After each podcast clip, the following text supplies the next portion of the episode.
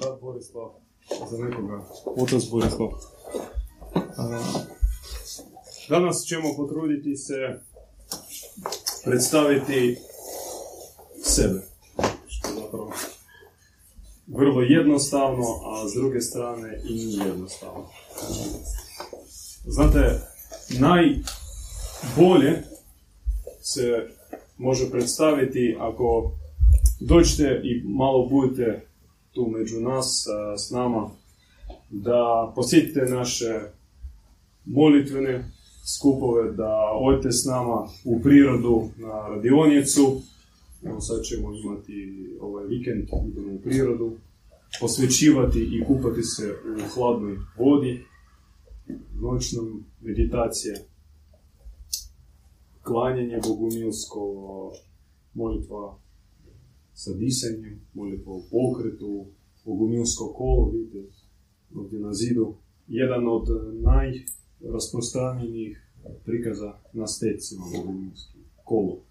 Ono je ostalo po Balkanu, to kolo, samo što bogumilsko kolo je drugačije. Ono, od drevnih, drevnih, drevnih e, vremena prenosi vatru duha. Današnje kolo, znate, poslije pete rakije sa nekom tu sa, sa turbofolkom nema veze sa bogumilskim kolom. Potrebno potpuno postati nesvjetovan da bi shvatio bogumile i da bi doživio onu sferu u kojoj bogumili borave. Znači, bilo koja duhovna škola se temelji na određenoj sferi i prenosi neku sferu. To je pojam još iz antičkog doba, sfera, kao neka neki od, u indijskoj tradiciji aura, projav, projavljenost nečega, neka energetika.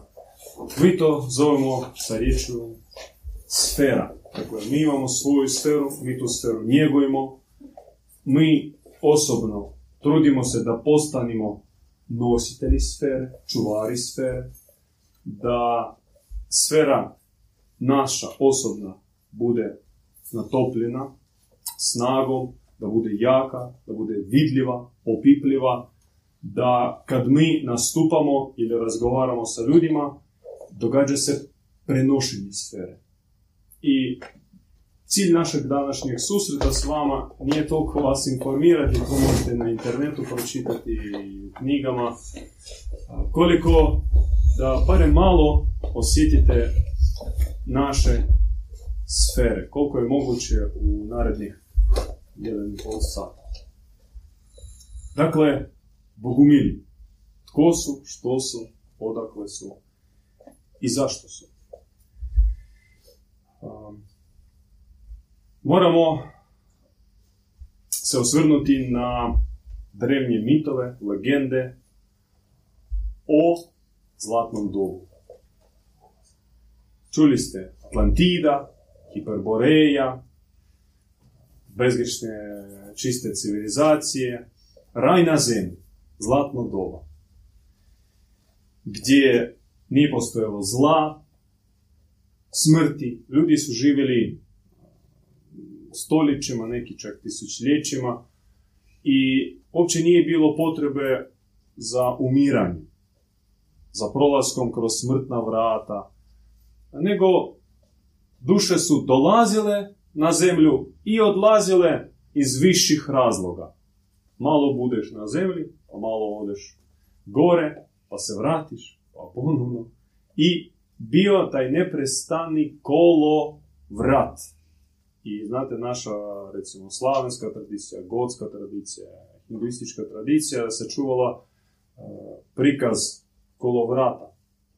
Svastika, ona oskorinjena nacistima, kao simbol neprestanne promjene i tijeka života.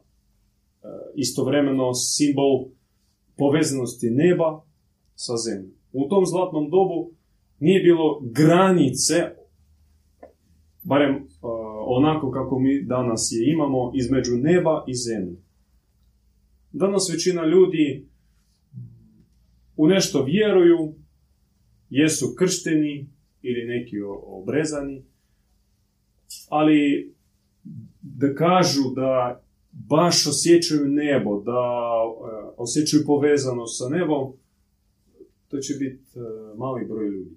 Većina uopće o, tome se i ne, ne zamišlja. Živu kao praznik, odemo u crku, pokrstimo šunku i palim Isus. Zlatno doba je bilo vrijeme gdje čak i nije postojalo razlike između bogova i ljudi. Nego bili su božanstva i bogoljudi. I djelovalo je pravilo. Božanstva se utjelovljavaju da bi ljudi ili bogoljudi se pobožili. Znači, bio je poseban razlog, odnosno svrha dolaska vrhovnih bogova na zemlju, utjelovljenje, o tome ćemo malo potom. Isto tako, normalno se smatralo uzvišenje, ushićenje pojedinca na visoka nebesa. Dakle, Olimp bio je mjesto poželjno i otvoreno.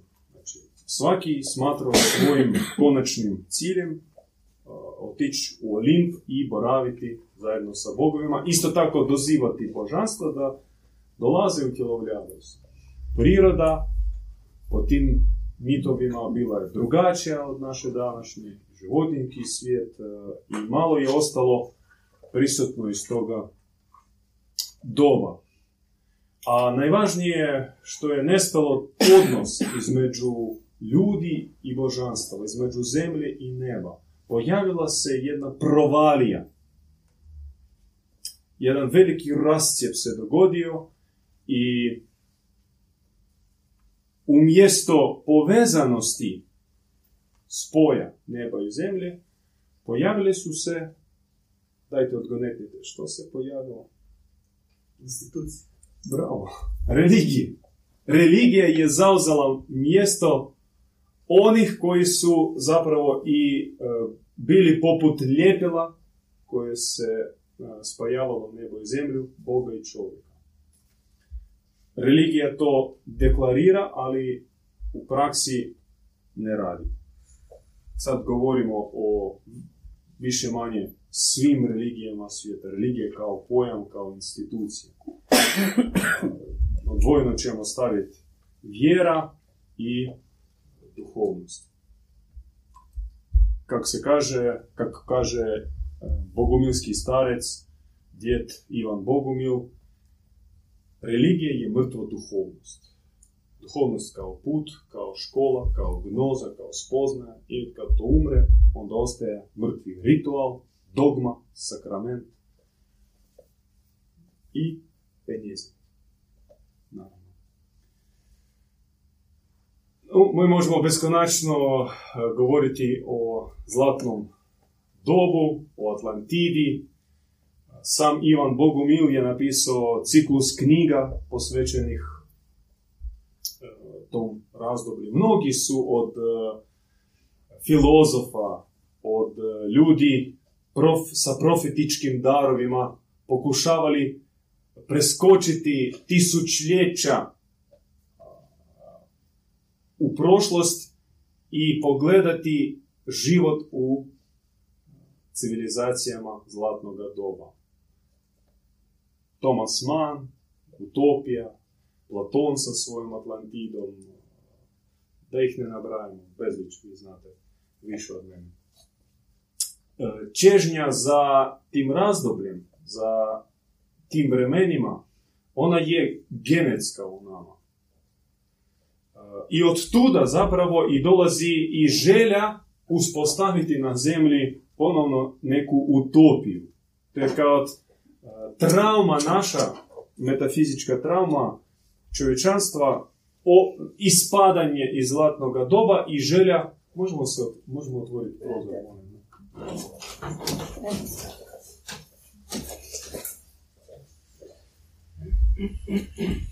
I želja vratiti se i trzanje, trzanje, pokušaj naći put do tog zlatnog doba. E, jedna riječ ili sa jednom riječom možemo zapravo zaokružiti ili opisati život u zlatnom dobu. I ja vas pitam, dajte probajte vi. Sa jednom riječu opišite život u... Raj. Dobro, dobar pokušaj. Zapravo, vrlo ste blizu, ali ja bi odstupio od uh, ovih klasičnih... Ne mislim na klasični raj. Dobro, da. A možda i još pokušajmo. Besmrtnost. Bravo. Duhovnost. Bravo. Oboženje. Jer e, s, s, vi sad uh, govorite sve... Blaženstvo. E! Bravo. Znači, petica. Hvala. Blaženstvo. Blaženstvo. Naravno blaženstvo. Sve je bilo u a, aromama blaženstva. Sve je bilo blaženo. Sve. Čak i neke e, popuštene pustinje, neke suze ili e, neke trenutke e, nekih izazova, kušnji. Sve je bilo blaženo. I sve je vodilo ka blaženstvu i još većem blaženstvu. I od tuda i dolazi naša potražnja za blaženstvo. Zov blaženstva, blaženstvo. Od tuda i Kristove zapovjede, jer Krist nije dao nikakvih zakona. On zapravo ukinuo stari zavjet, rekao sve to bacite u smeće, sve to ne valja, vaš Bog je džavo, sotona, vi ste sjeme, sjeme zmijino i znači, vaš otac je vrag. Sa onim zakonima kamenuj, kamenuj, oko za oko, zub za zub, to nema veze sa istinskim ocem. Nikakav nije, nije otac. To je očuh, strašni prevarant, lukovac i krvolok koji naređuje Abrahamu idi za koli svog sina da mi dokažeš da si mi poslušan. I zamislite, vi kao roditelj, da sad vam Bog traži od vas tako, takav ispred. Pa gdje ćete ga poslati, takvog Boga? I naravno, Krist govorio samo o blaženstvu, govorio o zapovjedima blaženstva. Blaženi novi, blaženi novi, blaženi novi. I naravno, možemo pretpostaviti da to je samo 1% od onoga što je on govorio zapravo o blaženstvima. Jer sva njegova propovjed se svodila na poziv braće i sestara, kako on uvijek ponavljao, na blaženstvo. I sad potrebno je odgovoriti na ključno pitanje, a što je poslužilo razlogom nestanka zlatnog doba ili krajem zlatnog doba i od kad je nastala naša civilizacija i na čemu je se ona ostvarila. I opet e, vraćamo se na boguminuske zorastrijske predaje, te dualističke predaje, o tome što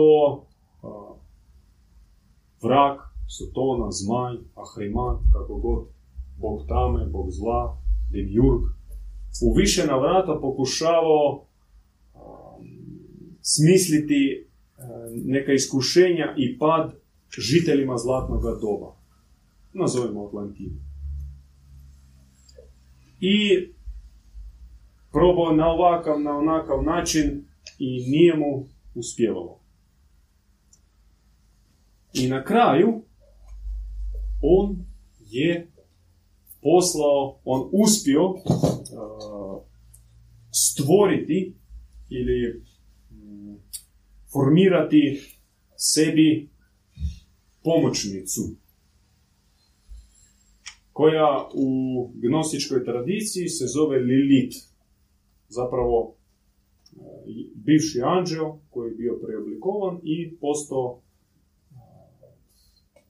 pra majka crn- crnih duša i crnoga univerzuma, Lilith.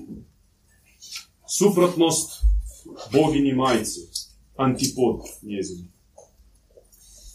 I preko nje se događalo zapravo iskušenje i pad zlatnog doba. I ona koristila svoj vrlo vješti ključ sa kojim zapravo i uspjela iskusiti žitelje Atlantide, barem u mitu se govori o jednom od otoka te civilizacije, koji su prihvatili njezin ključ. A Ona još, znate, metaforički se zove šećerna trstka. Znači, sa šećernom trstkom su se iskusili Atlantiđani i pali. I ja vas pitam, a koji je bio taj ključ? Što zapravo ponudila ta Lilith, a kroz nju uh, Ahriman, uh, Bog Tame, Demiurg, Atlantiđani. Na što su oni pali?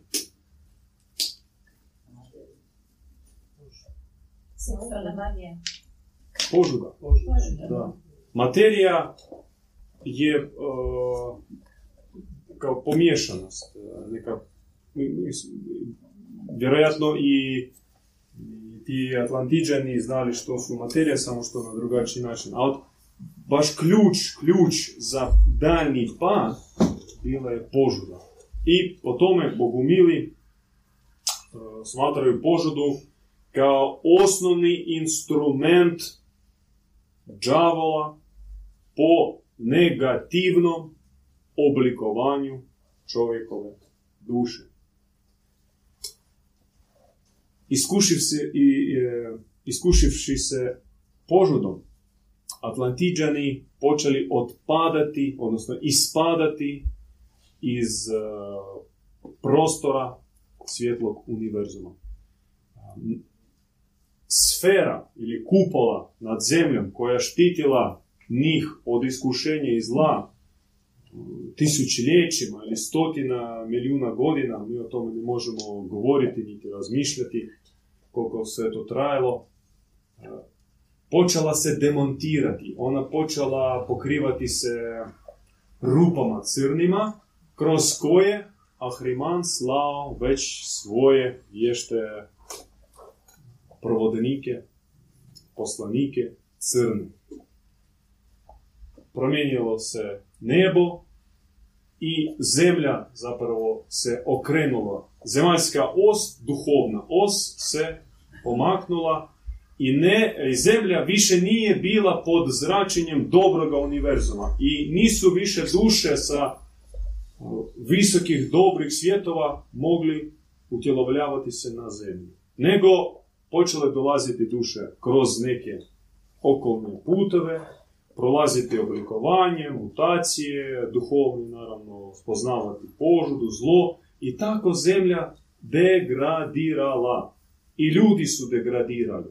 Od polubogova pretvorili se u polumajmune, polureptile, sa niskim grabežljivim instinktima. Nagodno. Sebi, ukradi, ubi, prevari, lukavi, mimikriraj, glumi, pretvaraj se, bori se, gazi. Kakva, kakva tragedija, kakva tragedija, katastrofa. S točke gledišta dobroga univerzuma, s točke gledišta naših roditelja nebeskih, oca i majke, to je bolna krvava tragedija. Sa krvavim suzama otac je gledao na pad jedne od svojih oaza. Ali ljubav njegova beskonačna. Samo što on je ograničen u svojem djelovanju. Sad govorim paradoksalne riječi. Kako Bog bezgraničen može biti ograničen? Jest, može. On ograničen tim što on ne vrši zla. On ne čini zla. I ne koristi jezik nasilja. On ne može naređivati. On nije uzurpator, poput Demiurga, poput Jahve, koji govori sa svojim robom, prvo on koristi riječ rob, znači vi ste, mi smo obraćao sestre za Jahve Elohima robovi, vi to znate. I on govori sa robom naravno samo u imperativnoj formi. Štuj, idi, slušaj, donesi žrtvu, zakoli, osvajaj, evo ti zemlja, dajem ti, uđi, okupiraj, potamani. Samo imperativ. On nema, on nije dijalogičan, on nije otac, naravno. Samo otac e, i majka mogu biti e, dijalogični i tražiti e, jednaki, znate, dijalog povjerenja. Traže prijateljstvo čak sa svojom djecom. Od, tko od vas roditelji e, i- imate od, odraslu djecu, znate da najveća radost za roditelja je kada dijete vas smatra svojim prijateljem, kada se vam može povjeriti, kada ne skriva od vas a, svoju tugu i neke situacije, kada zaista imate prijatelja, to je, to je za poželjeti. Nažalost, ne svi to imaju, ali to je unutarnja želja. I ako imate takvu situaciju, to je savršenstvo. O kakvom dijalogu, o kakvom prijateljstvu možemo govoriti sa tim Demiurgom, Jahom, naravno. I otac, od, dobri otac, dobri Bog, on je ograničen. Ograničen s tim što on ne barata sa instrumentima zla. On nije sudac, kako se nam, kako nam predstavlja religije. On ne sudi. Jednostavno ne sudi. On prvo ne bilježi tvoje greške. On ne hoda, ne prati tebe sa kamerom i da bi tebi predočio na strašnom sudu sve tvoje grehe. I za svaki od njih odredio posebnu kaznu. Eto, mrš u lonac sa kikućom smolom, dovječno. On to ne radi. On nije sudac. On je milost, milosrdan. On je dobrotatica. Krist njega zvao Abba. Da. Abba na. Što bi u prijevodu značilo tatica. Tatica. I, I to izazivalo a, škrgutanje zubima kod farizeja. Oni nisu mogli izdržati, podnijeti e, Kristovih propovjedi. Kako, kako ti možeš, kako smiješ Jahvu nazivati taticom? Ti, rob, ti, ništavilo, ex nihilo, prah u prah, iz praha u prah. Naravno, svoga oca ja smijem i mogu nazivati tatica, više da on to želi. Ali razlika u tome što vaš otac nije moj. Kad bi moj otac bio vaš, onda bi vi mene skužili. Vi vi bi razumjeli mene. Ali ne možete zato što vaš Bog nije moj otac. Vaš Bog je đavo. Vi ste sinagoga Sotoni. Ponavljao to više puta. To je bila opaka rasprava sa starodavitnim e, rabinima. Znači, otac nije sudac. On e, ne izvršuje kaznu. On ne prijeti tebi strašnim mukama. Ne, ne plaši tebe. On ne iskušava ono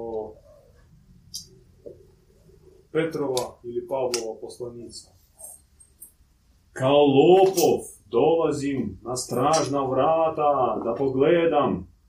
Jel me čekate? Takva slika Boga. Šizofrenična, paranoična.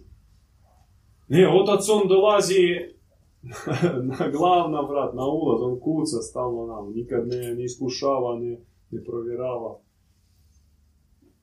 On nije ubojica, njemu ne- nije potrebna krva, e, krvna žrtva. Ne treba njemu e, klasti janji i, i, i pržiti ga. Ne voli on roštilj. Sjećate se one prve, prve mutne priče o Kainu i Abelu.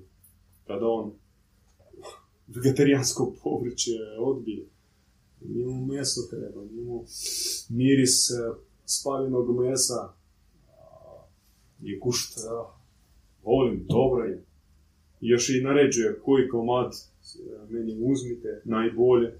I onda raspišu ti leviti za koji grijeh što moraš donijeti, za ovaj golubicu, za ovaj kokoš, za ovog janje, za ovog bika, a za neke grijehe.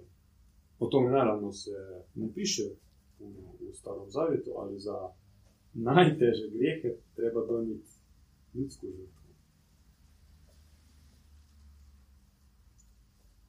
Otac nije nestao. On od samog početka pada Atlantide slao svoje vjesnike, poslanike ili grčka riječ Hrestos, što znači u prijevodu pomazanik. Onaj na kojem su pomazanja premudrosti. On donosi pomazanja i on pomazuje u višnju premudrost. Otac govorio u svojim poslanicima. On uvijek je bio prisutan u poslanicima i preko njihovih srdaca on je osvjetljavao ovaj svijet. Ali tragedija se nastavila sa zatvaranjem istinskog neba. Pojavili su se žreci. Oni rabini, čuvari dogme, sakramenta i slova. Ne smije zarez maknut jer kamenovat. Hereza.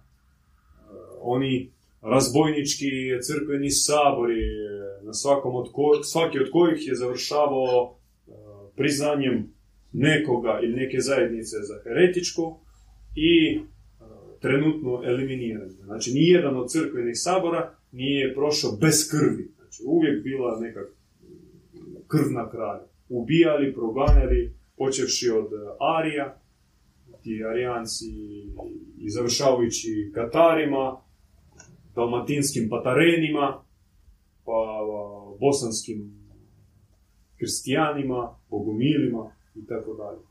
Znači, sva povijest crkve je popraćena krvi. Naravno, treba zadovoljiti glavnog bandita, što više krvi i e, što bolje, što moguće bolje žrtve. Znači, najčišćije duše, najsvetije duše, najbolje duše. Bogomila, Katara, Manihejaca, oni koji živu dobrotom, koji služe, koji su miroljubivi, njih treba najprije tamaniti, ubijati i na lomačima auto da fe zadovoljavati Jahvu Elohima. Što je bilo auto da fe srednjovjekovno? Lomači. Koji zapravo uh, u Križevcima zadnji, zadnje lomača bila zapaljena sredinom 19. stoljeća. Već je Francuska revolucija, već je republike, bla bla bla. A kod nas u Križevcima pale vještice. Tak to je bio nastavak starozavjetne tradicije. Svetište i oltar spali žrtvu. Da zadovoljiš Boga. Bila takva popularna izrečica kod crkvenjaka Ubi heret, ubiti heretika znači posvetiti ruku. Ti postaješ Bogo ugodan. Bog je zadovoljan sa tobom. I svaki, naravno, biskup, kardinal, on mora, on sebi bilježi koliko vještica, vraćara, heretika, on je spalio i sa tim je osigurao sebi neko mjesto u hijerarhiji kod tog demiurga. I kada duša vjernika koja odano sebe lupa u prsa, moja kulpa, moja krivica, e, ljubi oltar, prati sakramente i umre i ode u limb, jer ne, ne ide ona u raj, nego ide u limb i čeka se strašnog suda, naravno, i još uvijek e, duše svih kršćana čekaju u limbu. I koga oni su sretnu? Ko su stražari toga limba? Ko su čuvari tog velikog e, koncentracijskog logora? Bivši svećenici, kardinali, biskupi. Oni se pretvaraju u ono što jesu. Oni su čuvari velikog koncentracijskog logora. I kroz tisućljeća Otac se objavljuje svijetu svojim vjesnicima. A u zadnje vrijeme, ili u zadnje vremena, pošto situacija se puno ne mijenja, većina tih vjesnika, poslanika, završila je tragično, završila mučenički. Ali još gori od toga, onu vijest sa kojom su došli vjesnici, bila je nakon njihove smrti promijenjena i zapravo okrenuta na suprotno.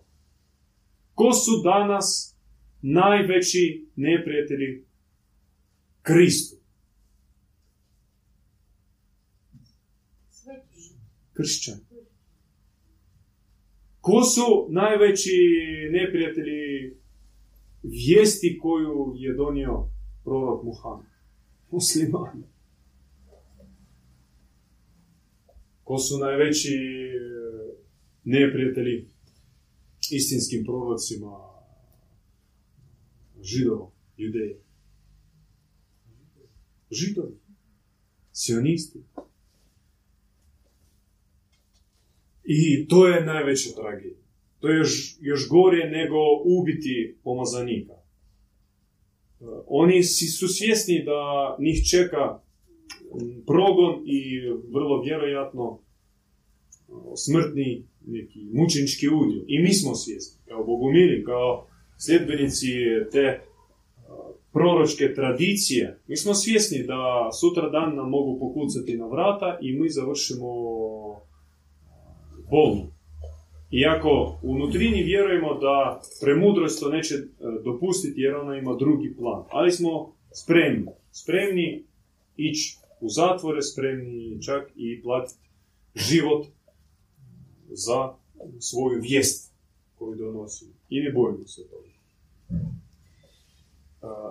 Ali, pošto taj negativni trend preokretanja istinske vijesti na suprotnu je na snazi, nebo postupa kardinalno. Na zemlju ponovno dolazi u velikoj snazi boginja djeva majka.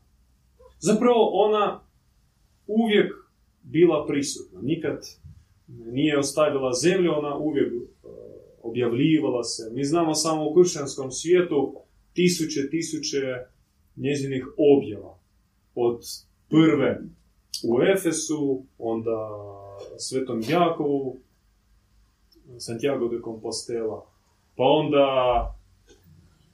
no, najpoznati Fatima, Lourdes, Garabandal nepriznati, Međugorje nepriznato, Haraldsbach u Njemačkoj, Zejtunsko otkrivenje u Egiptu, kada stotine gomila, tisućna gomila vidjela samu kraljicu na kupoli kopskog hrama.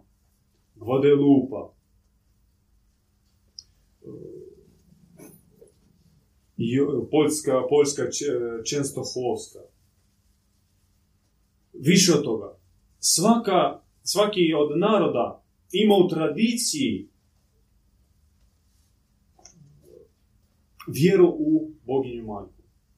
Od japanske Sinto, Amaterasu, do južnoameričke Tonancin, mama Pače, mama Koća, od slavenske Mokoši do egipatske Isite, od starožidovske Ašere do keltske Dane, Brigantine, Brigite. Znači, svi narodi i sve kulture svijeta poznavali su majku, vrhovnu boginju majku, majku bogova i bogoljubi. Ali dominantna religija zapadnog svijeta, kršćanstvo, iako vanjski slavi gospu, ali u suštini zapečačuje, zapečačuje, zatvara usta nebeskoj majci da govori i da vodi svoju djecu ka ispravljenju. Jer uh, Isus je potreban samo na raspelu u crkvi. Majka Božja je potrebna samo u kipu. Kao svetište međugorsko. Turizam religiozni. Mi smo bili uh, prije par godina u Međugorju, posjetili, htjeli otići pomoliti se i osjetili smo veliku tugu same Majke Božje zbog Međugorja. Pošto uz tam bilo no, nekoliko desetaka tisuća ljudi, ali sa pozornice, to je trajalo tri dana, da? Bila 30 godišnja obiljetnica objave u Međugorju. I najveća tragedija na bol bila što sa pozornice nije zazvučila ni jedna riječ o objavama. Znači, pozivalo se na molitvu, pokoru, svećenike, ali ni jedne riječi, ni jednog komentara objava. Znači, srži međugorskog otkrivenja. A vi sjećate se, poanta je bila sljedeća. Vrag želi rat, a Bog želi mir.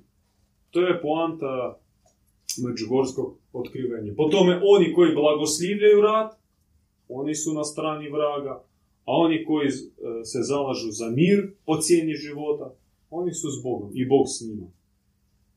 Vi ste svi vidjeli slike tih svećenika, popova koji blagoslivljaju, no to recimo e, Ruska pravoslavna crkva. Tam klasika, neki kapelan dođe i blagoslovi raketni kompleks Sotona. Što može biti e, bizarniji. Raketni kompleks koji se zove Sotona i on fino sa kadilom krsti sve tamo, svetom vodom blagoslivlja. Da, nuklearnu podmornicu. Koja može pola svijeta pretvoriti u, u nuklearni pepel. Od to je realnost u kojoj mi živimo. Znači, začepljena su usta majci. I ona se želi objaviti u svojoj grandioznoj snazi.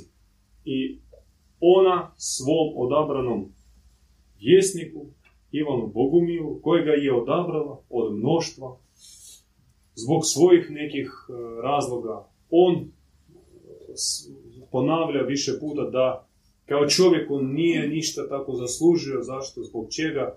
I to je tajna zapravo odabir duše. Zašto uh, sam ja ovdje danas na, nastupam i vama govorim, zašto ne neko drugi? Tako je posloženo. Tako želi nebo. Ona govori. I preko njega ona već e, progovorila 20 velikih svezaka otkrivenja. Ja vam želim predstaviti nešto od njih. Recimo, mi imamo prevedeno na hrvatskom knjiga na pločama srca. E, to su sažeci iz e, ranih otkrivenja, iz 90. godina, gdje ona govori o duhovnom srcu, o grijehovnom kaležu, o fatalnom rodovom programu, o ključevima pročišćenju. Pa pozivni pozivi bogocivilizacije, e, to su objave kraljice nebeske ocu Ivanu u Hrvatskoj, kada je on došao u Hrvatskoj i budući, boravići u Makarskoj, njemu progovorila kraljica mira i ovdje je rekla da Hrvatska je od vijeka odabrana zemlja i ovdje ona želi ostvariti oazu mira i na neki način laboratorij mira za, za prvo za regiju, a onda i za Europu. Čak nudi Hrvatskoj misiju biti duhovna prijestolnica obnovljene Europe. Hoće li zaživiti Hrvatska tu misiju? Veliko je pitanje. Ovo je prekrasna knjiga, objave Majke Božje. Djevičanstvo će spasiti svijet. Kako požuda poslužila padom Atlantide, tako djevičanstvo je osnovni ključ obnove i preporoda našeg osobnog i civilizacije na, u globali. Dakle, mi osobno, braćo i sestre, mi smo pali zbog požude. Požuda je nas pretvorila u dvostruke, u paranojike, u kompleksaše. Požuda je razlog naših traumi. Požuda leži u osnovi naših nagona i neslobode. Mi nismo slobodni zbog požude. Ona je ugrađena u naše tijelo. Više od toga, požuda se mm, umnožila u više vrsta sublimacija. Požuda s- senzualna, požuda erotska, požuda mislena, požuda astralna, požuda u modi, požuda u, u umjetnosti. Dobila tisuće, tisuće sublimiranih eh, svojih vrsta.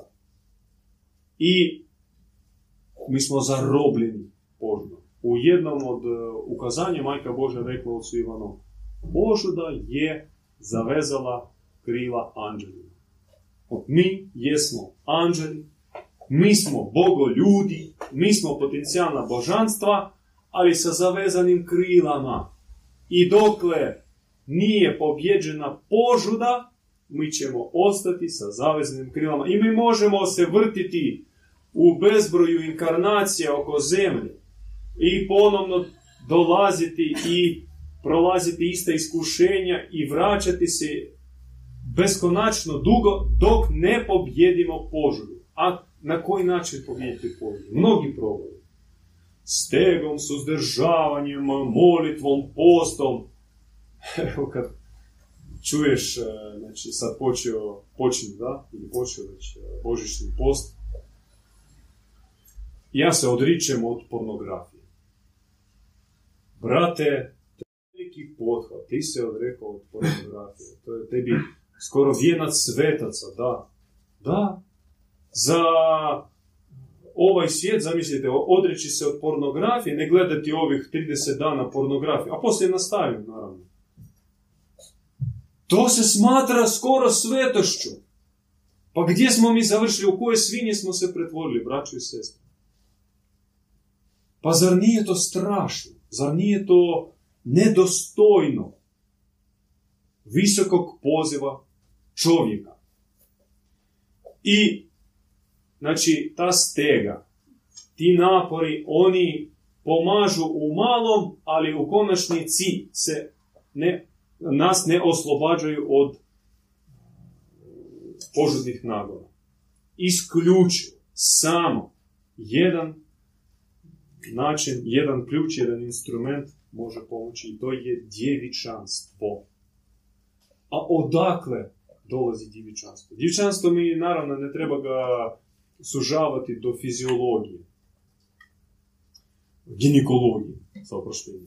Djevičanstvo je pojam univerzalni, pojam duhovni. Djevičanstvo ili čednost ili imakulatnost, nevinnost e, je priroda Boga. Bog je djevičanski, Krist je djevičanstvenik. Majka, djevičanstvenica. Djevičanstvo je vječna kategorija. I po tome mi možemo zadobiti djevičanstvo od izvora djevičanstva, a to jest prečista. Zato i zove se prečista djeva ili djevica. Od nje, samo od nje mi možemo zadobiti djevičanstvo. Nijedan od nas svojim osobnim naporom neće to postići. Treba zatražiti. Zamoliti. Samo naša nebeska majka može izvršiti operaciju, duhovnu operaciju, uzeti svoju suzicu i ugasiti žarište u našem tijelu. Ona sa tom čistom suzom nas oslobađa od robstva pozbi. I vraća nama djevičanstvo. Ona nas odjeva u djevičansko tijelo, u djevičanske haljne, u djevičanske misli. Ona nam vraća djevičanski pogled na bližnjega.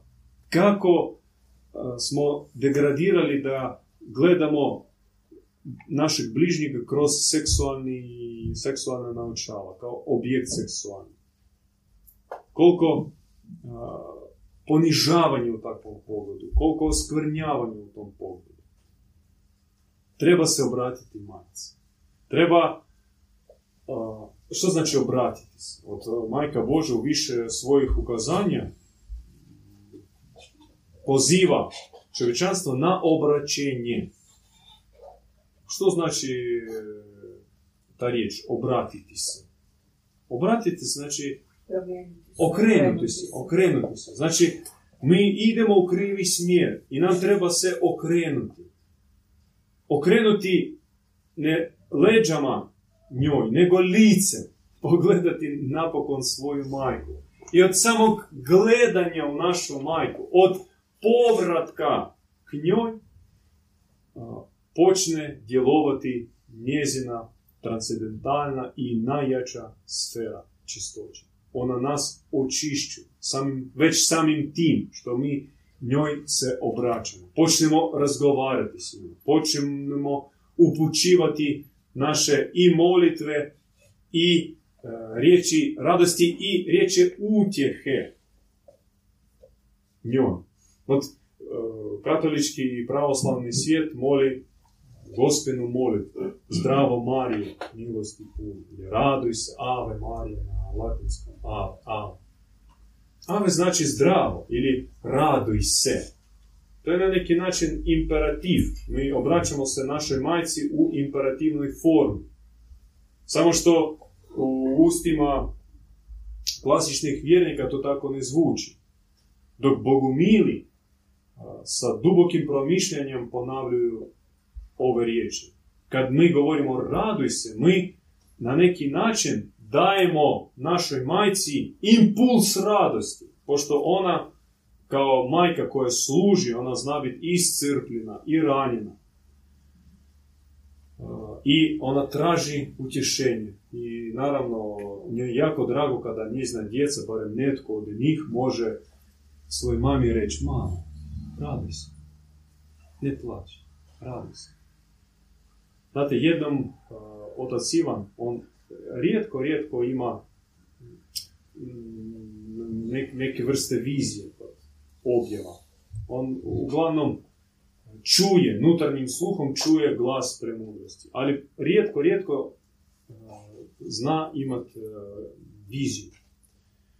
Jedna od takvih vizija bila majka Bože koja njemu pokazala svoje srce.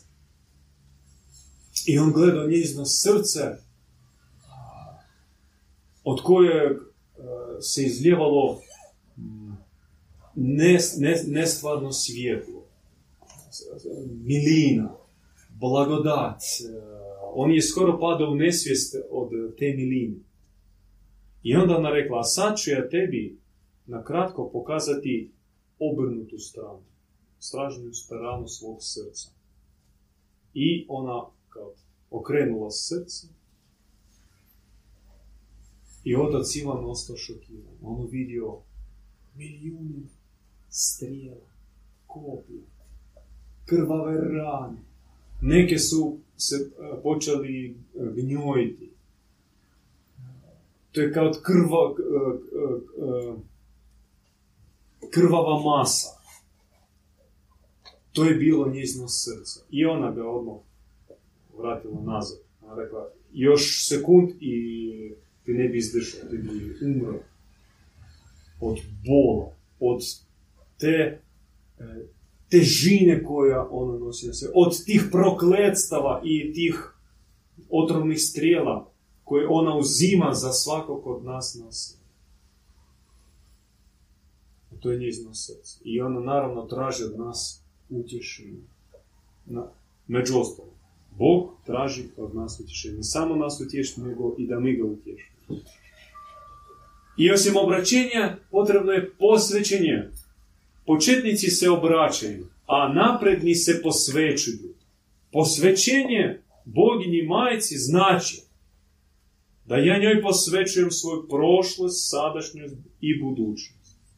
Ja posvećujem svoje misli, da ni jedna misao ne dođe drugdje osim od nje, od Višnje Sofije, od majke premudrosti. Ja posvećujem svoj pogled, da ja se naučim gledat njezinim očima, sebe i bližnjega i ovaj svijet. Da ne sudim, ne bludim pogledom, nego gledam njezinim pogledom. Gledam dubinu, gledam tajnu čovjekove duše. Onda usta posvećujemo njoj. Da usta budu pozlačena. Da usta nije uh, usna šuplina, za, ne, nije ždrijevo u kojem ubacujemo hranu i izri, izri, izri, izrigujemo psovanje i osudu. Nego usta su nam dana za uh, hvalospjeve upućene nebu. Himnejske pjesme sa kojim pozvani smo slaviti Boga i njegovo stvorenje.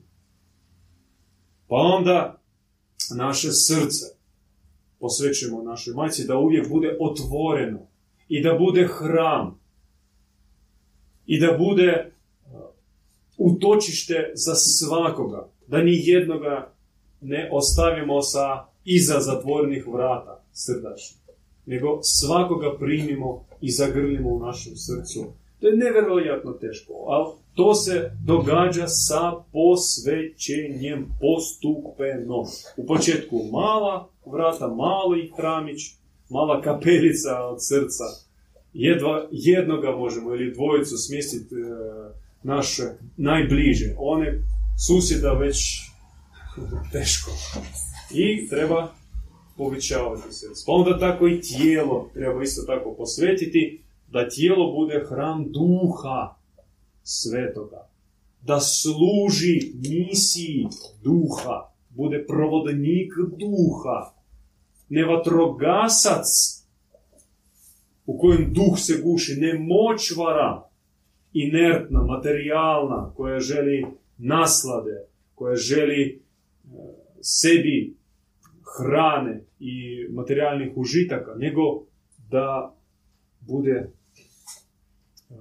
kao kalež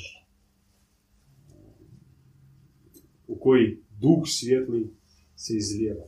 Na mnogim bogomirskim stecima možete vidjeti prikaz antropomorfnog kaleža. Kalež u obliku čovjeka sa podignutim rukama. Zar ovo nije kalež? Evo je kalež. Čovjek je kalež. A ovako je križ. Kakav je još čovjeku potreban križ? On je sav, sav križ. Pa posvetiti stopala da hodaju uskim putem i stazama premudrosti. Ja bih htio sada pozvat uh, sestru Armundu uh, da kaže nešto o odrazu bogumilske sestre. Kod nas bogumila postoji, od, kod braća, postoji pravilo. Ženu gledati samo na tri načina. Postoje tri blagoslovljena načina gledanja žene. S naše strane, bratstvo. Kći, sestra, majka. Sve. Nikakvog e, seksualnog objekta, nikakve, nikakvih iskušenja. Ona može biti tvoja kćer, ili rodna kćer, ili duhovna kćer. Može biti tebi sestra, ili može biti tebi majka. Majka zemaljska ili majka duhovna. I samo to. Ja bih zamolio vas, draga sestra Eksparmonda, predstavite odraz Bogumilske sestre. Bogumilska sestra ima za uzor kraljicu nebesku, Mariju Magdalenu, majku Efrosiniju i svete majke e, srednjovjekovnih crkve Bogumilske i Oksitanske.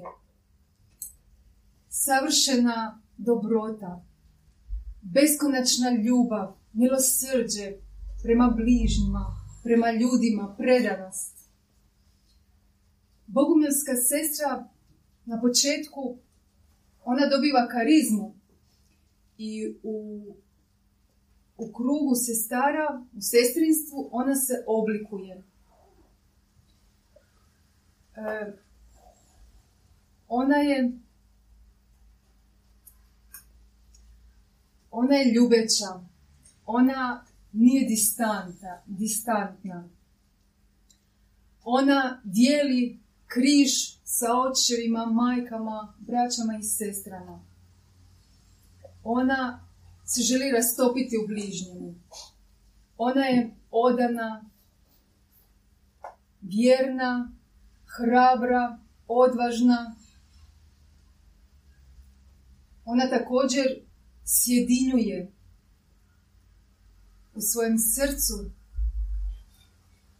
Ona e, razgovara s ljudima i ona suosjeća, ali bez tako hm, svjetovnih emocija. Ona suosjeća svojim srcem. Ona želi predati sebe bližnjemu. Ona je ispunjena duhom, ognjena, revnosna, ne živi u djevičanstvu, čistoći i ispunjena dobrotom. Dobrotom koja nije od ovog svijeta. Mi vam želimo postati bogumilskom sestrom.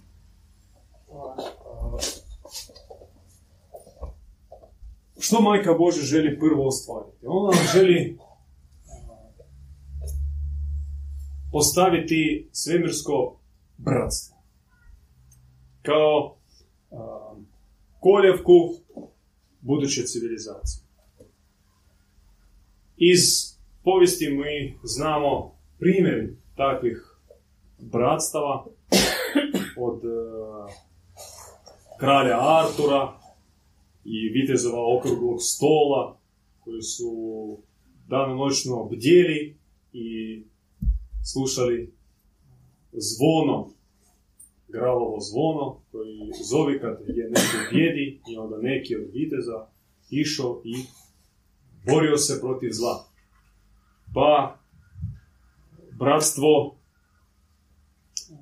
bogumilsko, bratstvo templarsko, dva viteza na jednom konju, simbol dijeljenja sa bratom svega, i radosti, i tuge, i križa, i blagodati. Bratovštine kojim je puna Dalmacija, otoke dalmatinske, Marijan, sve u bratovštinama, bratstvo, bratstvo, bratstvo, bratstvo, jedinstvo, uzeli na zastave francuske revolucije, onda bolševici, eksploatirali tu temu.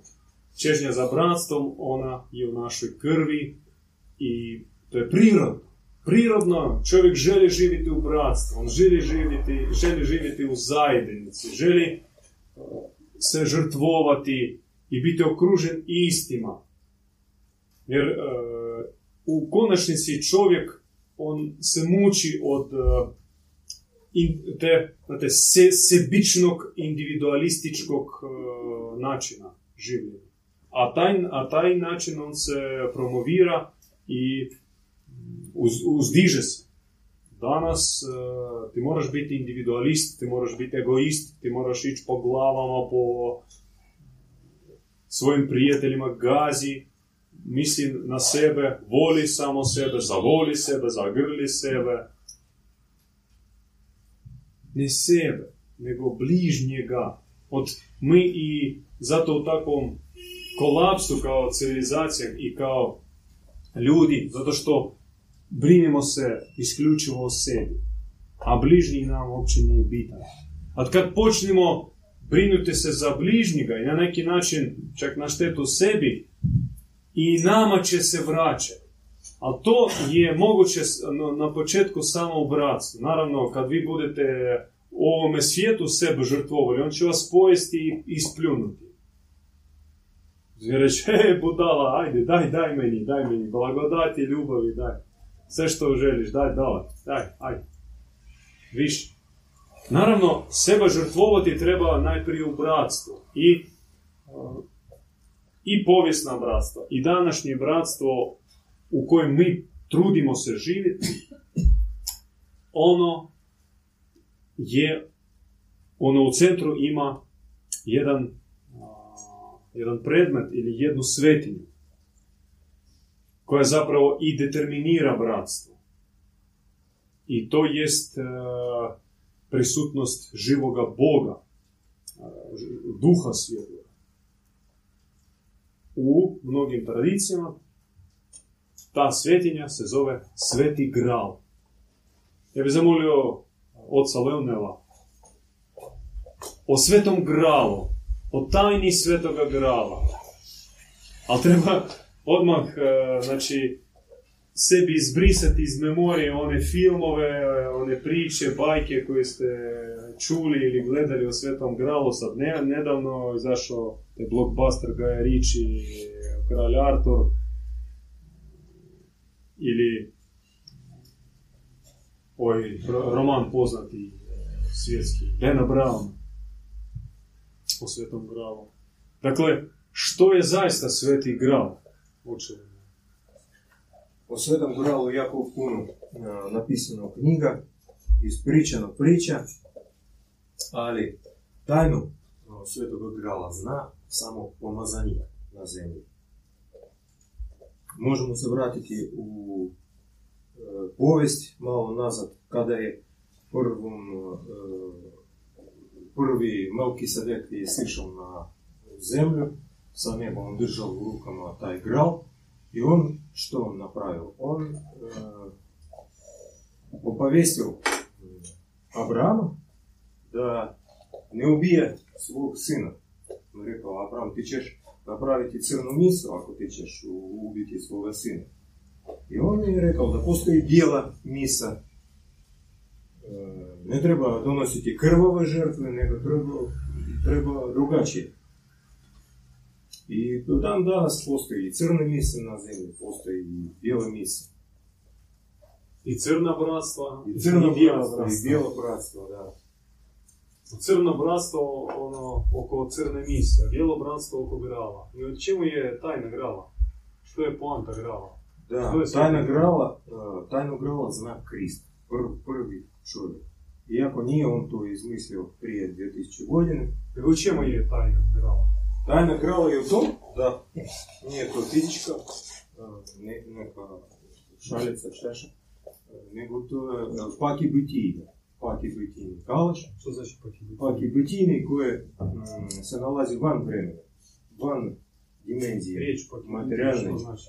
I on se nalazi na nebesima. To je kao nadsvjetski kalaš. Nadsvjetski kalaš u, koma, u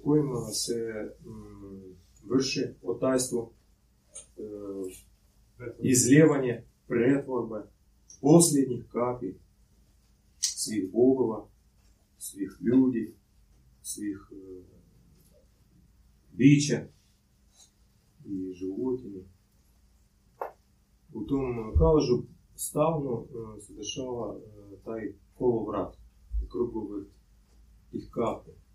A odakle oni uzimaju, odakle je ugralo te kaplje? To je kaplje iz koje e, stvoren je čovjek ili živo biće na zemlji. To je kaplja koju je sposoban čovjek dati, recimo, na prijelaz, kad umire ili kad pati jako. Je li to samo tako kada e, može čovjek dati svoju posljednju kaplju? Kada pati ili kada umire? Ne. Recimo, Bogumilo, oni pokušavaju dati svoju posljednju kap e, kada služe ljudima ili kada, e, recimo, plešu kolo. Isto može na neki način davati kaplju. Ali uvijek, ako bi desilo se efikasno e, otajstvo, što, što sam ja sebi zamislio, ili sam ja zamislio sebi iscijeliti se od neke fatalne bolesti ili postati čist, e, bez grijeha, da se oprosti sve grijehove, moram dati posljednju kapu. Bez toga ne, mo- ne može se desiti otajstvo, nikakav Krist neće doći i meni oprostiti moj grijeh. E, Stvar je o tom da e, to tajstvo ono je efikasno, ali za to treba mm, se riješiti u ovoj materijalnoj dimenziji. Kao umriti u ovom svijetu i ući u stanje paki bitje. Potom e, su učili Bogomile, Katare, Albigenze i druge sličnih e, religija koji su nasljedniki od Zoroastrizma, od Akora Mazde, dobrog Boga. I ovaj knes ovoga svijeta, Bog ovoga svijeta, on tak, također zna da je, ne postoji nikakvog fizičkog kalaža, nego postoji jedino kalaž koji je u srcu čovjeka. I on čovjeku na neki način zabranjuje izvršiti to tajstvo. Ako bi svi mogli ući u to tajstvo i vršiti to tajstvo, onda bi ne bi trebalo 2000 godina čovječanstvo poslije Golgote da uđu u blaženstvo, uđu u nova doba, u bogu civilizaciju. I tako muči se čovječanstvo već puno godina s tim otajstvom. Ili traže fizički gral, pokušavaju naći uživo taj gral. Međutim, Magijski, magijski predmet. Da. Poput Hitlera. Međutim, samo tijelo čovječanstva, s- s- samo tijelo čovjeka, ona je kao sveti gral. Ona mo- mo- može postati kao posuda svetog grala. Naša krv je sveti gral.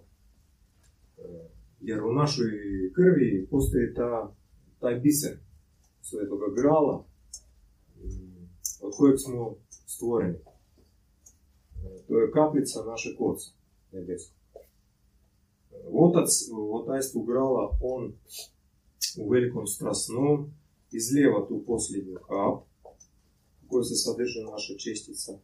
On uzima to iz svojeg sastava. I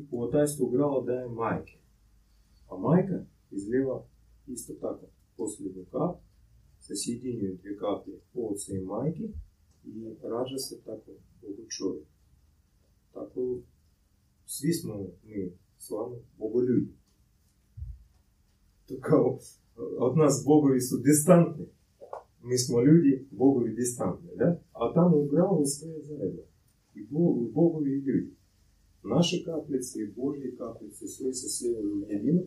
I tako nastavlja se život. Koliko postoji univerzum, koliko postoji dobre planete i, zli planete i naša zemlja, toliko postoji to otajstvo grala. Mm, Međutim, suvremena crkva je jako je pojednostavila to otajstvo, pretvorivši ga u neki sakrament, rekavši da u tom otajstvu dolazi kao neka osoba Krist i on vam oprašta kao uspon. da, e, kao na uspomen. E, Ništa ja ne moram posebno raditi na sebi, samo moram doći i Krist sve će izvršiti za mene. On će e, sve vidjeti što ja moram sve pobjediti, kako je grijeh. I on dolazi u tom osamnaestu i kao sve izvršava za mene, bez mojeg napora. E, ako ja imam takav stav, onda ja neću nikad se promijeniti na bolje. No. Stalno, stalno ću se vraćati na isto. Kao u Kristovi priči, on pas vraća se na svoj života. Tako i čovjek. Jedan put on neko ozaren izađe iz crkve, prođe vrijeme, 10 dana, 20 dana, vraća se sve nazad. Hvala će. još e, o posljednji kap. Kap, posljednji kap. Mnogim nije jasno, ili može e, biti nejasno, što znači ta posljednji kap. No, mi koristimo, znate, često u našem e, govoru pojam daj do zadnjega. Od, idi do zadnjega, do, do, do, do kraja. Idi do kraja. Ili daj se potpuno. Što možeš, daj sve od sebe. Sve, sve od sebe. I od posljednje kap to nije zadnja kap od onog sve od sebe. Nego trebaš dati sve od sebe potpuno. Znači ti si potpuno dao se. I onda iz ljubavi može se pojaviti posljednja kap. I to je, to je ta kap. Znači, kada si se dao potpuno u bilo čem, u služenju, u molitvi, u mučenju, u pustinji, kad, vi, kad uh, one Kristove riječi, ja više ne mogu, više ne mogu, ne mogu više. Ali nakon stižu riječi, neka bude po volji tvoj, neka bude po volji tvoj žeđa. I u taj trenutak producira se posljedno. Znači, kada Krist je izlijevao svoj krv po legendi, znači bila sakupljena sva njegova krv, i onda se pojavila čudesna kao, čuda, kao kvintesencija božanske prirode. Kao sažetak ljubavi i božanskosti. I to čini svaka duša na zemlji. Kada prolazi smrtna vrata, na bolničkom krevetu, nevino optužena, abortirana, ona istače svoju posljednju kap. I gral je fontan tih posljednjih kap, ih milijardi, milijardi sa svega dobroga univerzuma i zemlja daje svakodnevno, svaki sekund zemlja obogaćuje taj gral sa mnoštvom posljednjih kapi. Naravno, najprije kapi velikih i malih kristova, Hristusa, pomozanika, ali i onih vojnika koji su u drugom svjetskom ratu izgubili život uh, štitići svoje domove. I onih, one djeci iz Afrike koje umire od glada i žeđi. I onih koji su nastradali u, u prometnim nesrećama. I ta duša sa posljednjim svojim dahom istače posljednje. Ivan Bogumil. Osoba fenomenalna, jedinstvena, o njoj pričati jako teško. Osnivač i pokretač duhovnog pokreta Bogumila, duhovni komparativist, napisao stotine knjiga, već no, bez, bez laskanja, više od 300 knjiga je napisao. Duhovni pastor, prorok, pomazanik, mirotvorac, pjesnik i još još puno toga. Uz to jednostavan, vrlo skroman, ponizan, otvoren za dijalog, otvoren za ekumenističku gradnju hrama, univerzalnog hrama mira, koji ima prijatelje i među muslimanima, i katolicima, i protestantima, i pravoslavcima, i budistima, koji nema u sebi bahatosti i sektaškog mentaliteta o nekoj isključivosti, nego želi predati onu riznicu koja je njim nasljeđena. Ovo je mala brošura koja ukratko u tri riječi opisuje školu Ivana Bogumila, njegov početak duhovnog puta i stupnjevi u toj školi. 2006. godine, nakon već desetljeća duhovnog truda i pastorskog služenja, imajući iza sebe veliku knjižnicu napisanih remek, duhovnih remek dijela i tisuće duhovnih sljedbenika, on je posjetio dvorac u Južnoj Francuskoj koji se zove Perpetuza. Gdje se njemu objavili Katari. On nije znao za pokret Katara. On bio obraćen u katakombno kršćansku granu u Rusiji, on je rođen u Rusiji, u Savjetskom savezu. I sve što je znao, znao taj katakombni put svetaca, o kojem možda ste čitali u Dostojevskom, u braća Karamazovi, Tolstoj je pisao o tome. To zapravo preživjela bogomilska grana. Zna se da nisu sve bogomile potamanili, mnogo ih otišlo u šume, u osnivali svoje manastire, samostane, bratoštine, tu u Dalmaciji. Mnogi su otišli kod Franjevaca, mnogi su otišli u pravoslavne redove i tamo su pokušavali njegovati svoju tradiciju, vanjski budući u okviru institucije, iznutra čuvali bogomilsku vjeru, dobrota, svetost, nesvjetovnost i tako dalje. Dakle, 2006. godine njemu se objavljuju Katari i kažu Ivane, vi niste čisti. On je rekao, kakve grijehe ja imam? Što nisam još pobijedio? Kaže, osobne grijehe su tebi oproštene, ali vaša vjera nije 100% čista. Vi ste još pomiješani. Vi, nažalost, niste progledali na Boga ovoga svijeta, na tvorca ovoga svijeta, na tvorca materijalnog svijeta. I pozvan je bio Ivan na drugo obraćenje.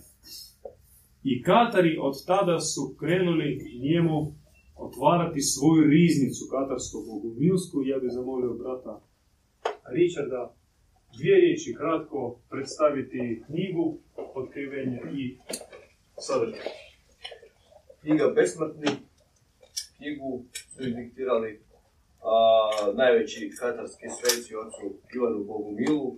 Oni su imali titulu besmrtnih. Oni koji su nadvladali smrtnost, koji su nadvladali sarks, ograničenja fizičkog tijela, prosvjetljeni.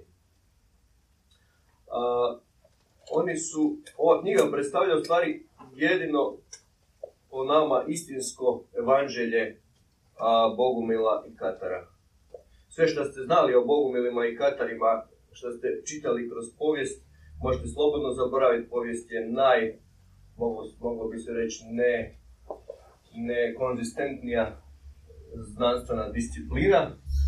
Zna se, povijest su pisali obično pobjednici. Ovo direktno besmrtni Katari su izdiktirali a, svoje evanđelje. A, oni ovim evanđeljem daju nama u nasljeđe školu, svoju školu, kako nadvladati iskušenja ovoga svijeta, kako se potpuno preobraziti. A, oni ne nude malo se poboljšali, malo se popravi. Oni nude koncepte potpune preobrazbe, potpunog povratka, potpune obnove onog našeg božanskog načela. I to je jedini uvjet postajanja besmrtnim. Ako želite uh, pročitati povijesni dio srednjovjekovnih bogumila, evo pre, preporučujem vama knjigu Vinka Vičetića. On je naš uh, dragi prijatelj, teolog, obrazovanje, obradio sve postojeće uh, izvore povijesne. I ovo je njegov naučni rad. Najadekvatnije što od, od svega što postoje o srednjovjekovnoj crkvi bosanskoj, a, crkvi dalmatinskoj i crkvi slavonskoj. Tu ova knjiga e, ima dva dijela, dio historiografije i dio a, vjeronauka srednjovjekovnih e, krstijana, patarena, bogumila, heretika, kako god već e, ih zvali. I još jedno želim predstaviti knjigu Ruža Serafita.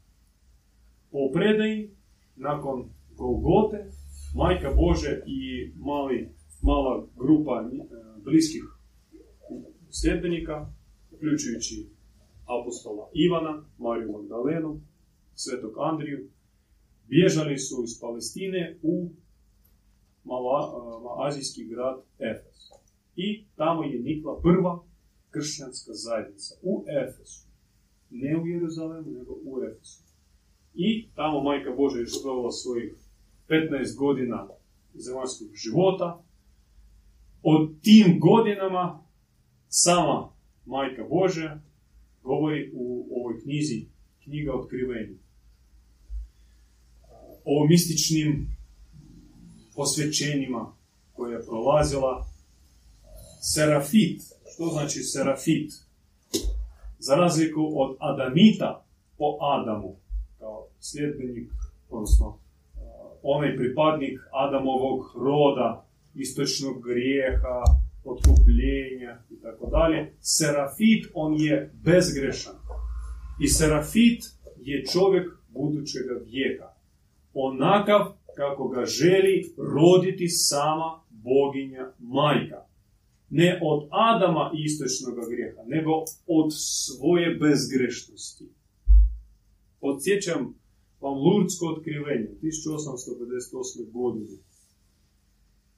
Žosila Concepcion Immaculée. Ja sam bezgrešno začeće. I lokalni svećenik pita Bernadetu, bogovidjenicu, Zar nije gospa rekla, ja sam bezgrešno začeta? Pošto se u crkvi vodila velika diskusija oko toga. Ne, kaže Bernadeta. Gospa ponovila nekoliko puta, Sila Concepcion Immaculée. Ja sam bezgrešno začeće. I ni jedan od teologa ne može protumačiti to otkrivenje. Lurd tak i ostao zatvoren i zapečačen. Ali pomazaniku lažnom Ivanu dano je, nam je dano komentirati, nam je dano shvatiti poantu te poruke, što majka naša je objektivizacija bezgrešnosti, neporočnosti. Ona želi izvršiti začeće sa svakim ko se njoj posveti. I o tome e, govori se u ovoj knjizi i preporučujem vama e, pročitati. Ovo je bijelo evanđelje Bogorodice ili mliječni gral kraljice nebeske. Ako vam fali čestica božanskih, ako osjećate da ste ih dosta spalili kroz uh, glupi život, onda vam treba čitati i meditirati uh, nad ovom knjigom. I to čitati ne od korice do korice kao informaciju, nego otvoriti jedna rečenica i vam dovoljno za meditaciju za cijeli dan provesti u takvom ozarenju. E, Mi smo pri kraju, braće i sestre, našeg predavanja i sad ćemo mi preći na pitanje. Možete pripremiti vaša pitanja. A Prije toga, u završetku, dvije riječi o što raditi. Dakle, što da radimo? Gdje sad? Što rade Bogumili? Potrebno postati gnostik. Potrebna spoznaje dobra, braćo i sestre. Nažalost, toga nema u kulturi našega, naše civilizacije. Mi smo svi educirani.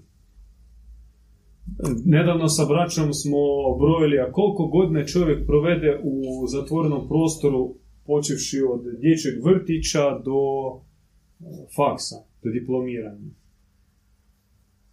E, Od 15 do 20 godina.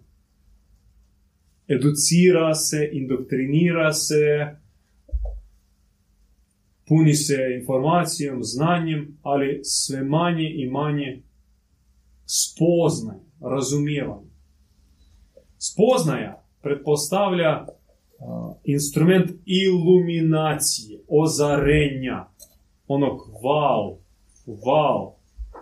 Od svaki put kad mi kažemo wow za nešto, mi spoznajemo. I svaki put kad kažemo znam, znam, onda to znači da ništa ne znamo. I osim spoznaje, što je jako malo u ovom svijetu, spoznaje dobra uopće je odsutna. Znači, ne- nema kao discipline, nema kao kulture spoznaje dobra. A tim se treba baviti. I tim se mi bavimo u našoj bogumilskoj školi. Vjerujemo da ima još bliskih nama zajednica koji se bavi istim. Mi trudimo se da se upoznamo, da se umrežimo, da ostvarimo neki dijalog, ali od, tim se treba baviti. Baviti se spoznavanjem doba, dobra, spoznavanjem uh, univerzalnih vrijednosti, prihvaćanjem tih vrijednosti, njegovanjem tih vri- vrijednosti, premudrost, ljubav, dobrota, čistoća, mir, milosrđe, harmonija, ljepota.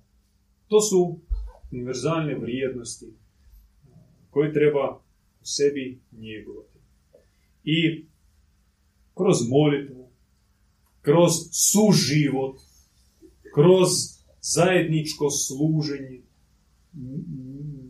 misiju, kroz druženje, pomaganje, kroz razmjenu jedan s drugim, spoznavati Boga na visokim nebesima, u duhovnom srcu i u bližnjima.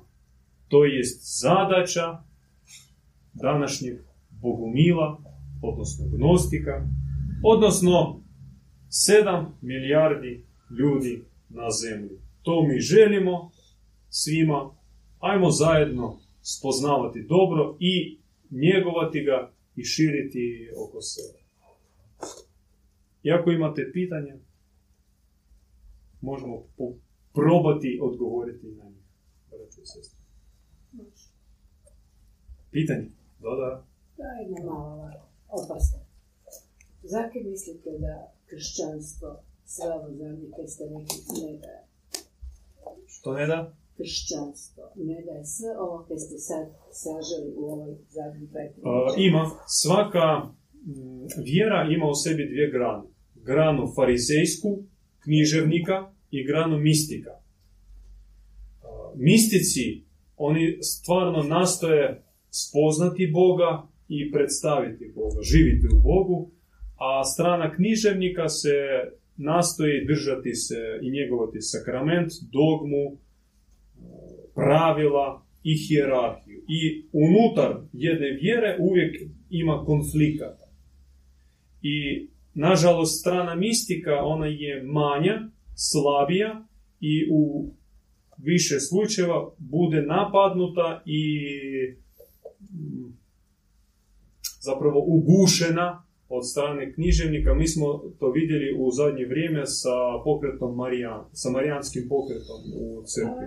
ne znam, ja se baš ne bi s tim složila. Vaše pravo. Da, jasno da je moje pravo. Da. A mi imamo primjer, Don Stefano Gobi, koji je osnivač bio Marijanskog pokreta. Sam on bio dosta stisnut od strane hijerarhije. Pa onda e, taj marijanski pro- pokret procvao za vrijeme pape Ivana Pavla II. Tisuće zajednica su se pojavile širom svijeta, molitvene grupe, zajednice, gdje od Majka Božja se smatrala kao ključna figura u današnjem dobu.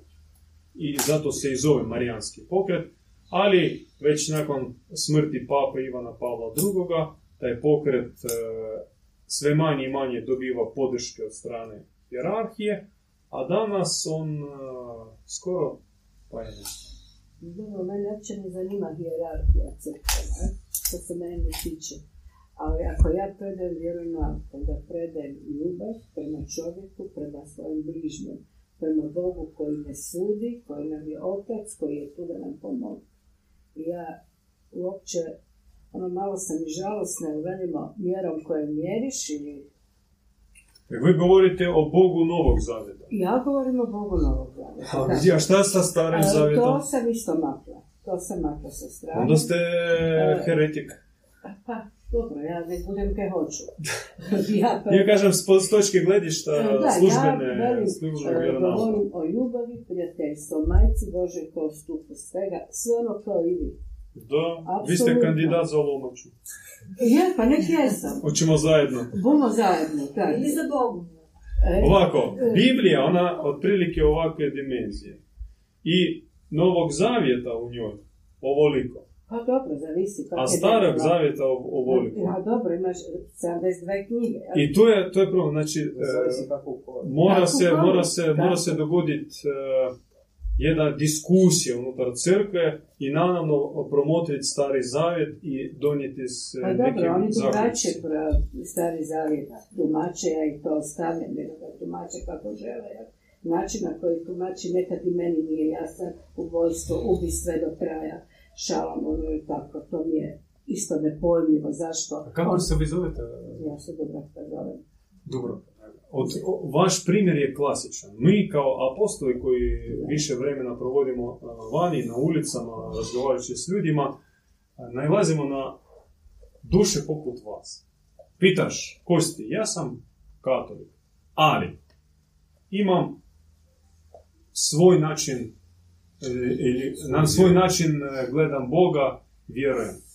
I od kad počneš e, pitati, a daj ob- obrazoloži, objasni svoj način vjerovanja, zaključiš ba, brate, sestro, pa ti si bogomil. Pa tvoj način je bogomilski. pa ja vas slušam i velim sve isto ono što ja govorim djeci. Apsolutno se ne razlikuje gotovo ničim od vašeg. Da, zato što ste vi naš agent u...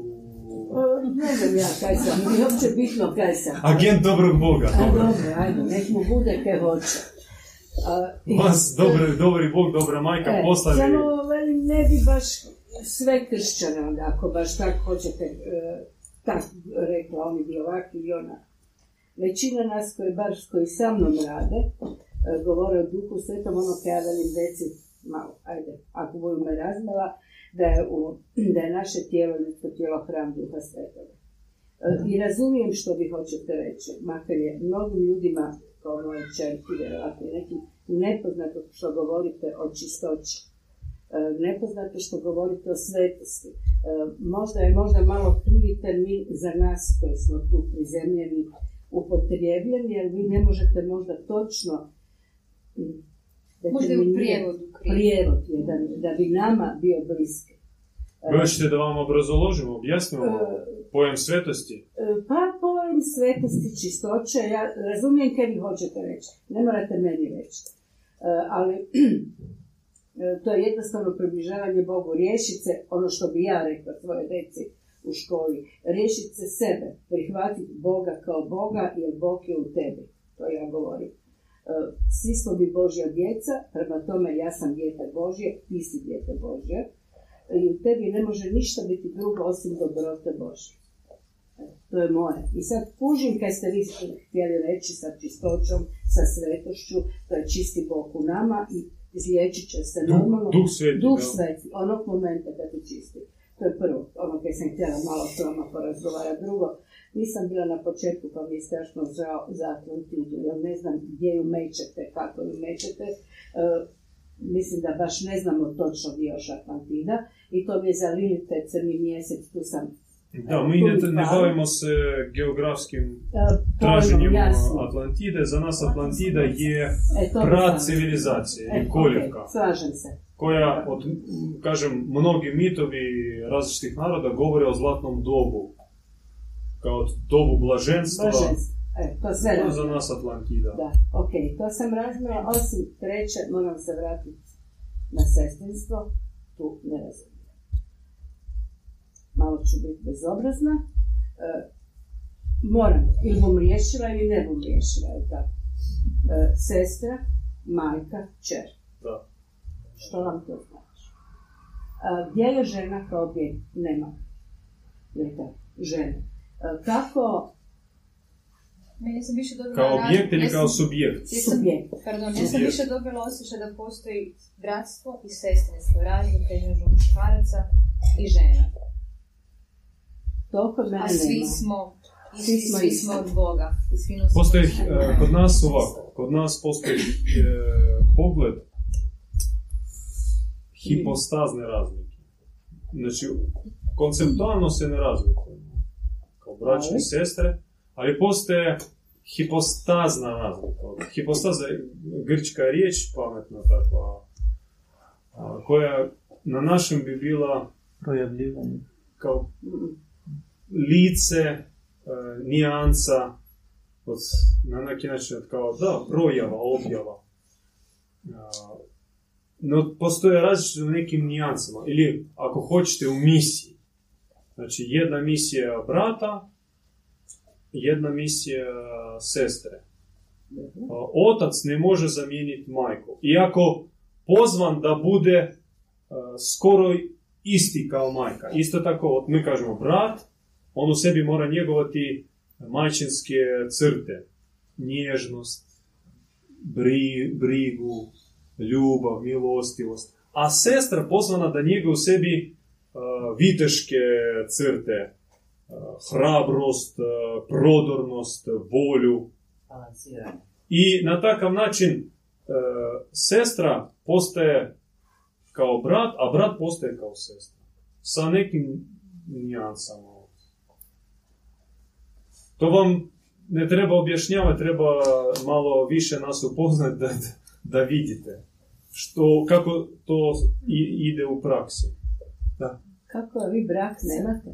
imamo po želji e, više od toga. Mi smatramo da brak i može se tek ostvariti u čednosti i čistoći, u čistom odnosu i kada u njemu nema seksualnog elementa, kada u njemu element ljubavi, element služenja, element križa, znači kada za, uzimaš za supruga, i odnosno za suprugu, za djecu, i naši brakovi su, završavaju se, odnosno plod, plod, plodonose sa više djece, po petero, šestero djece.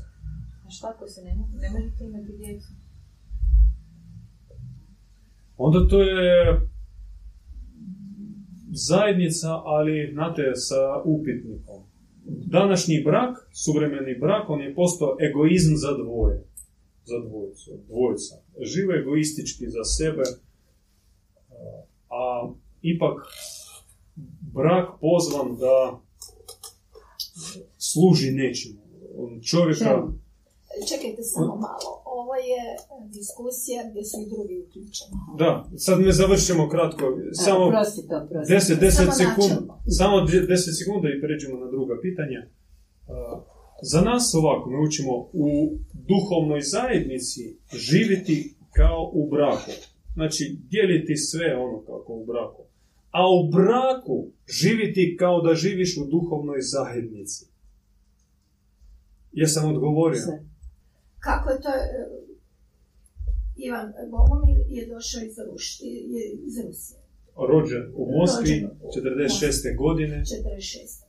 Završio je glazbenu akademiju, fakultet stranih jezika. Ja sam se susrela sa, sa Bogomirom vele sam prije godina i baš ovu knjižicu sam malo Brošuru, da? brošuru o Hrvatskoj, pa me zanimalo zato što sam ja slične stvari o Hrvatskoj e, saznala iz drugih izvora Mhm.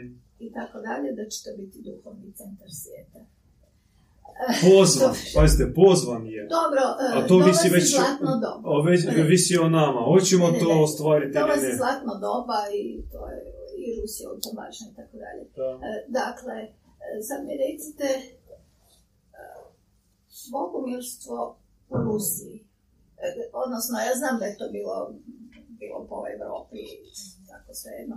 Kako je to uopće ostalo sačuvano? Jer Do 20. vijeka. Da, to je U jedno. obliku- Jo- još par pitanja pa da završim. E, Drugo, što je vas dovelo baš u Hrvatsku? E, I treće, e, ovo pitanje pojave Katara. Da li, jer ljudi zaista mogu u svom tijelu jako, jako dugo i biti besmrtni. Da li smo se stvarno neko tijelo Katara pokazao ili je to jedna druga dimenzija gdje vam susreo nekog iz Katara? Hvala. Krenemo od zadnjega.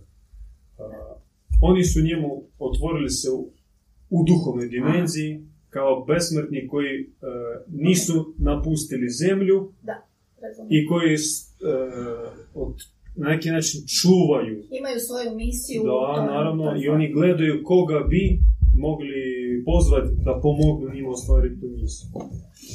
A, Onda vraćamo se na a, bogomirstvo u Rusiji. Znači, no, u, Rusiji bila inkvizicija velika, žestoka inkvizicija, krvava i bogomirstvo se istrebljavalo ne manje nego na zapadu. Ali e, ono je u- uspjelo preživiti kao prihvativši okvir institucije, kao neki odjeće pravoslavlja, ali sačuvalo suštinu, srž kao recimo i u Bosni e, muslimani, takozvani bošnjaci muslimani, oni e, do 19. vijeka su čuvali po kućama altare, e, slike, križeve bogomilske i čak imali svoje- Muslimani su čuvali bogomirstvo. da, da, da, to se zna. I sa dva, dvije, z- dva zako- zakona koje je potpisao zadnji car Nikola II o slobodi savjesti i vjeroispovesti, prvi dio u kraj 19. vijeka, a drugi 1903. godine. I odmah, znači, iz crkve izašle su milijuni. I onda kao dogodio se, dogodila se jedna, jedan procvat, jedna eksplozija duhovna. Kristovjerci, duhoborci, kojih je znao Lav Tolstoj, sav, c- a, znači, a, sav šlag ruske inteligencije boravio kod tih bogomila kristovjerca i crpio od njih a, inspiracije.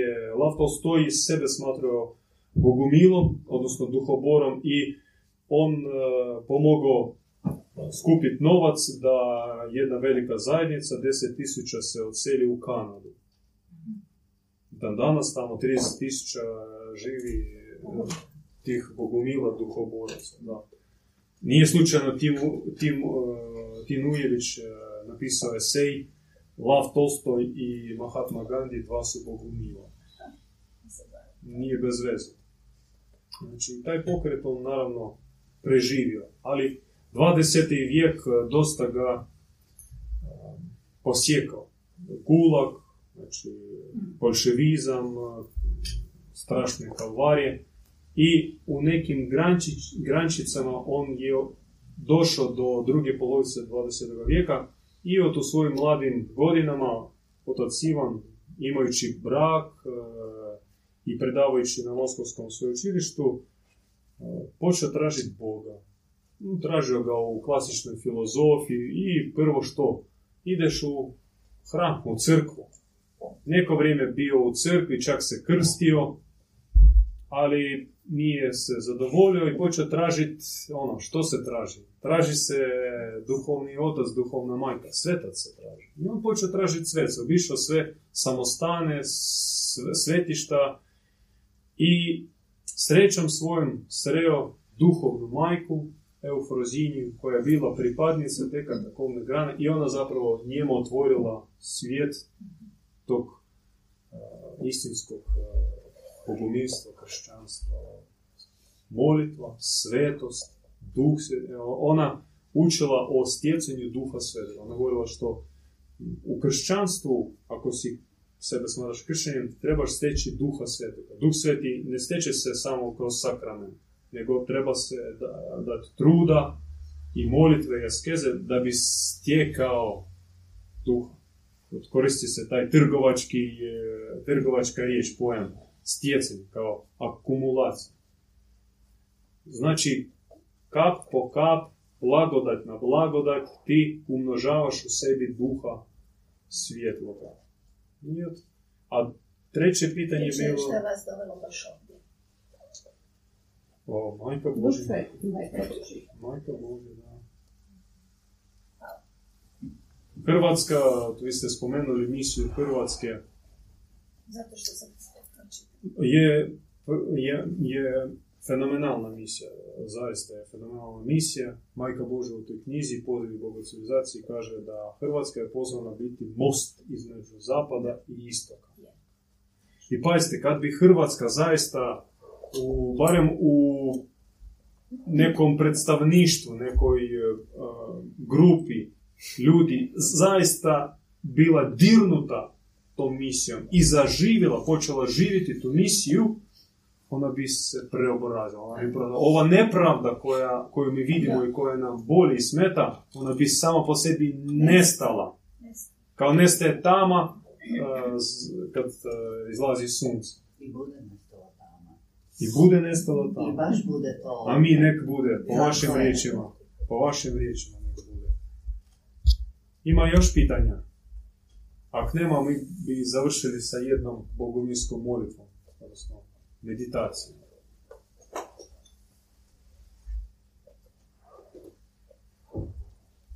Pomolimo se za sve koje danas nisu, danas kiša, mnogo je beskućnika ostalo i bez hrane i, i u Hrvatskoj po cijelom svijetu sada stižu hladnoće, zima, mnogi od, u Rusiji jako umiru po zimi, pošto nemaju jednostavno zamrzavaju.